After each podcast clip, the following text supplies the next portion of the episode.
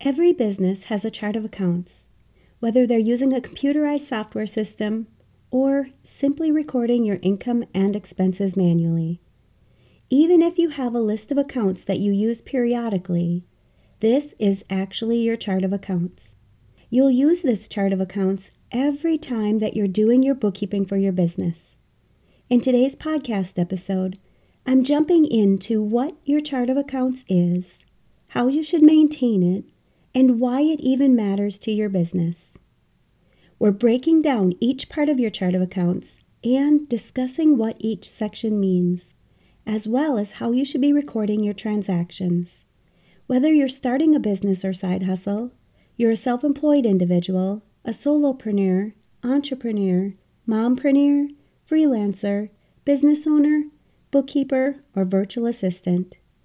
If you struggle with understanding your chart of accounts in your business, I promise after this podcast, you'll gain more confidence and you'll find that you have one less reason that's holding you off on doing your bookkeeping on a consistent basis. I want to give you all the tools to make sure that you understand your business finances and that they're up to date so that you have accurate information to make smart business decisions. Listen in as we clear all the confusion around your chart of accounts and what each account really means. If you're a business owner who wants to take your business to the next level, whether you're starting a business, you're building your business, or you're serious about growing your business, I want to invite you to work with me so that you can meet your goals in the most accelerated, streamlined, and efficient way possible that also aligns with your life and the impact that you want to make with your business. As a CPA, business strategist, and coach, I've created two options for you to choose from when you work with me. The first is my Mastering Your Small Business Finances Profit Lab. This is a group program where we have live weekly business meetings and coaching sessions to answer your questions so that you can generate revenues and increase the profit in your business. You can learn more about the Profit Lab by going to financialadventure.com/profit. Or, if you like the idea of working with me on a more private, one-on-one basis, you can schedule a free consultation session where we'll go over where you currently are in your business and where you'd like to see yourself and your business in the future. During this session, we'll begin to map out the steps you need to take to achieve your goals. I'm helping my clients start their businesses, become more profitable, set strategies to move their business forward, and take control of their business and their finances while allowing them the balance and ability to enjoy their personal lives by utilizing business strategy, coaching, mentorship, and support. You can schedule your session today by going to financialadventure.com and clicking on the Work With Me button. By taking action in your business, you'll achieve your goals. By keeping everything simple, you'll avoid confusion and overwhelm. You'll understand your business finances, your next steps, and you'll follow through with the vision that you have for your business. My goal is to help you dream big, follow your heart, and love what you do.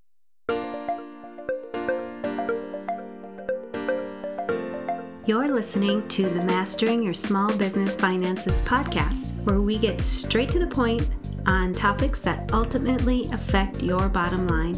That's right, as an entrepreneur with a small business, money management, growth, marketing, they all affect your bottom line. I'm your host, Chris Ponick. I'm a certified public accountant, and I've been helping small business owners like you navigate and easily understand these complicated topics for over 25 years. I'm a wife, a mom, a grandmother, and a small business owner myself, so I know your time is valuable. In my free time, I make the best sugar cookies and have mastered an amazing chocolate chip cookie recipe. And that's not just my opinion. You're in the right place. I promise your time will be well spent here. Each week, you'll gain confidence and clarity while making a successful impact on your business and grow your bottom line. Get comfy, grab a cookie, and let's get straight to the point with this week's episode.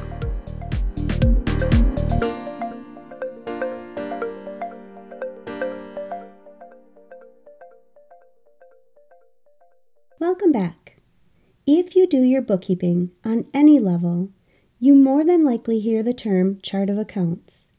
You may or may not know what this means, but today we'll dive deep into what it is and why it's so important for your business.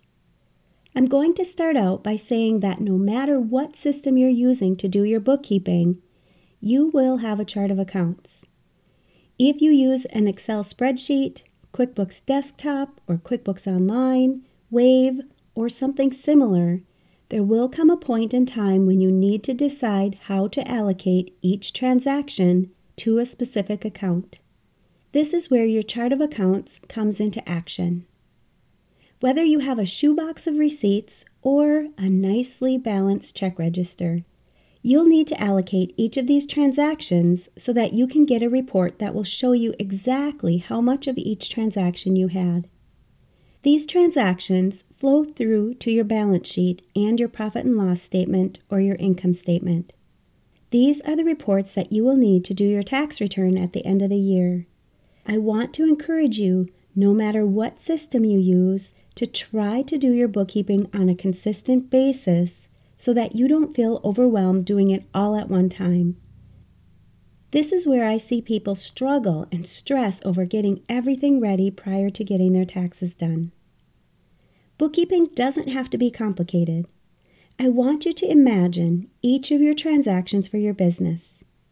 Now, imagine you have a group of buckets, each one with a label on it, such as telephone expense, and all you need to do is take each of your transactions and put them into the buckets that best fit what each transaction is for.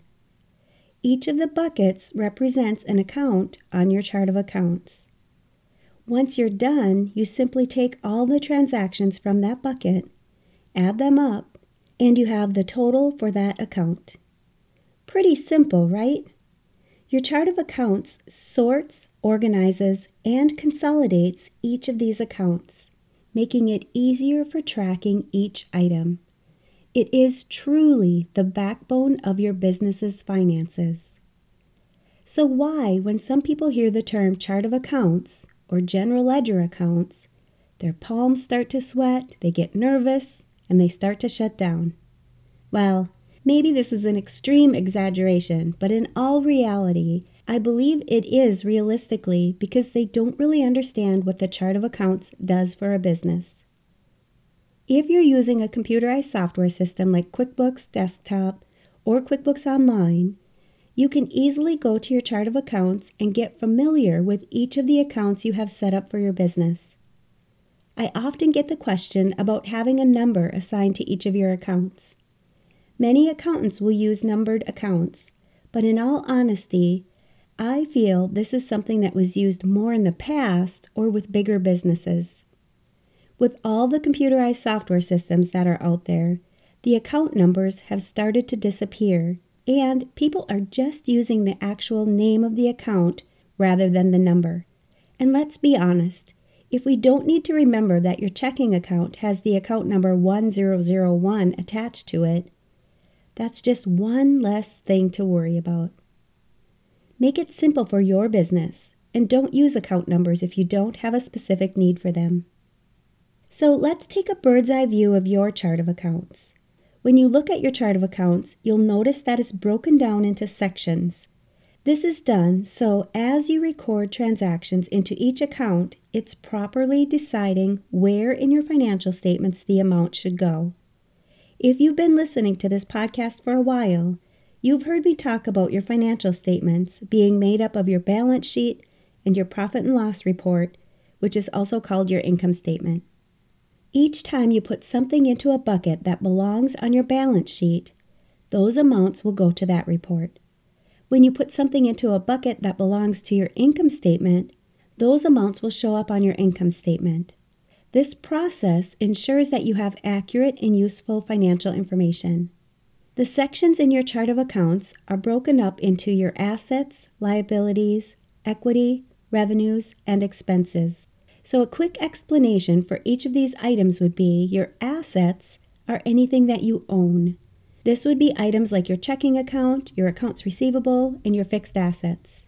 Your liabilities are anything that you owe, your accounts payable, or your bills that you need to pay, loans, and credit cards would fall into this category.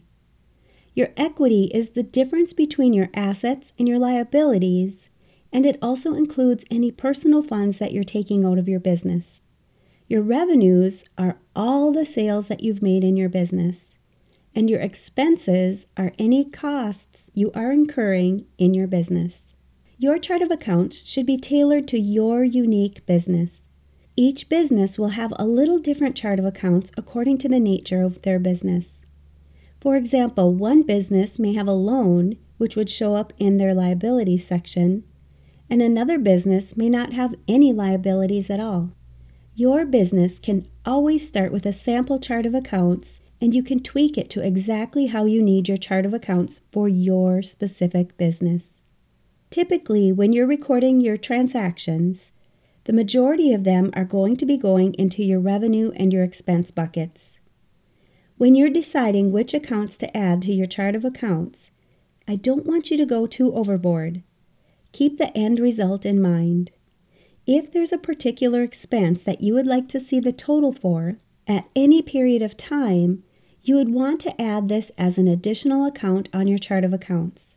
For example, if you do a lot of advertising and you would like to know exactly how much you've spent on Facebook ads, billboard advertising, and print advertising at the end of the year or in any specific month, you will probably want to add a subcategory under your original advertising account for Facebook ads, billboard advertising, and print advertising. Then, when you go to record each of these transactions, you'll want to make sure that you select the correct subaccount. Remember the saying, garbage in, garbage out. Well, this is exactly what I want you to be thinking when you add subaccounts. If you don't specifically record each transaction into the subaccount, you won't be able to get the quick reporting that you wanted when you originally set up your advertising accounts.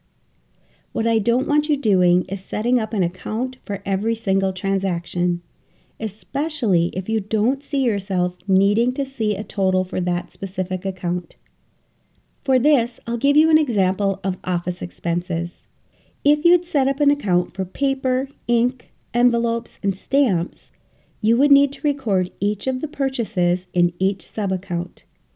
If you never really even want to know how much you've specifically spent on envelopes, this could easily just be recorded in one main office expense account, and it would make your reporting much easier to read.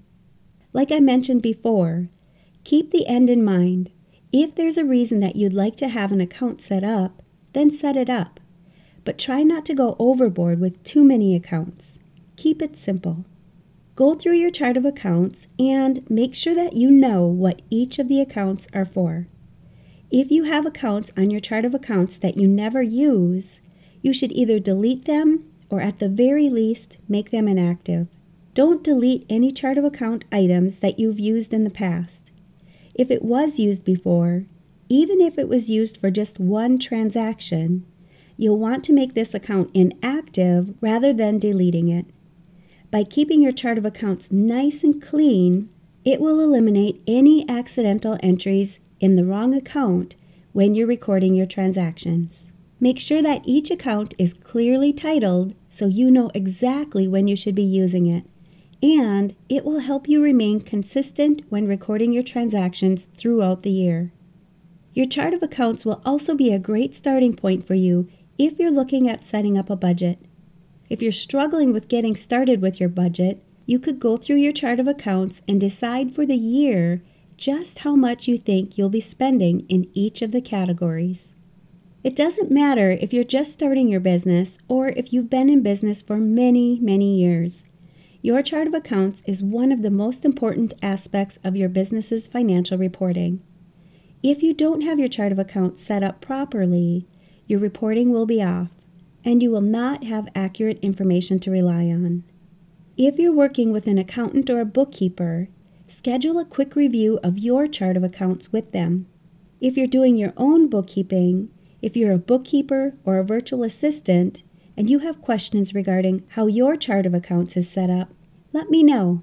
And remember, make sure that you sign up for one of my consultation sessions. These sessions are so valuable for the clients who've been signing up already. My promise to you is that after the session is over, you'll understand more about your business and your personal life after the session, and you'll walk away with knowing exactly what you should be working on next to reach the success that you're striving for. You can go to financialadventure.com and click on the Work with Me button. I'm looking forward to meeting with you soon and digging deeper to see where you currently are in your business and start creating actionable steps so that you can reach your vision and your goals for the future, not only in your business, but also in your personal life. I'm ready to work with you, see all of your successes, and watch you become a thriving business owner while creating your best work life balance. I'll post links to this and other valuable resources for business owners and accountants where you're listening to this podcast. And you know I'm going to ask what's at least one thing that you'll take away from this episode that will help your business succeed and grow your bottom line? If you need some accountability, join our private Facebook community and post your action item. We'd love to support you.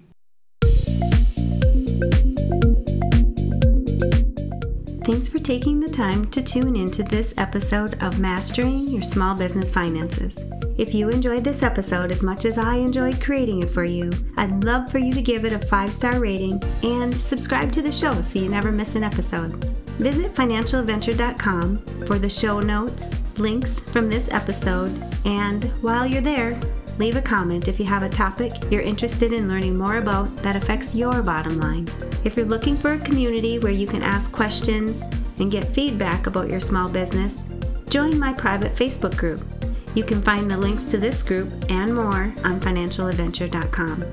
And remember, any financial information shared on this podcast is not to be considered professional, financial, or tax advice and should not be solely relied upon please consult your CPA or tax advisor for an opinion on your specific circumstances. I'm looking forward to having you tune in next time. Until then, dream big, follow your heart, and love what you do.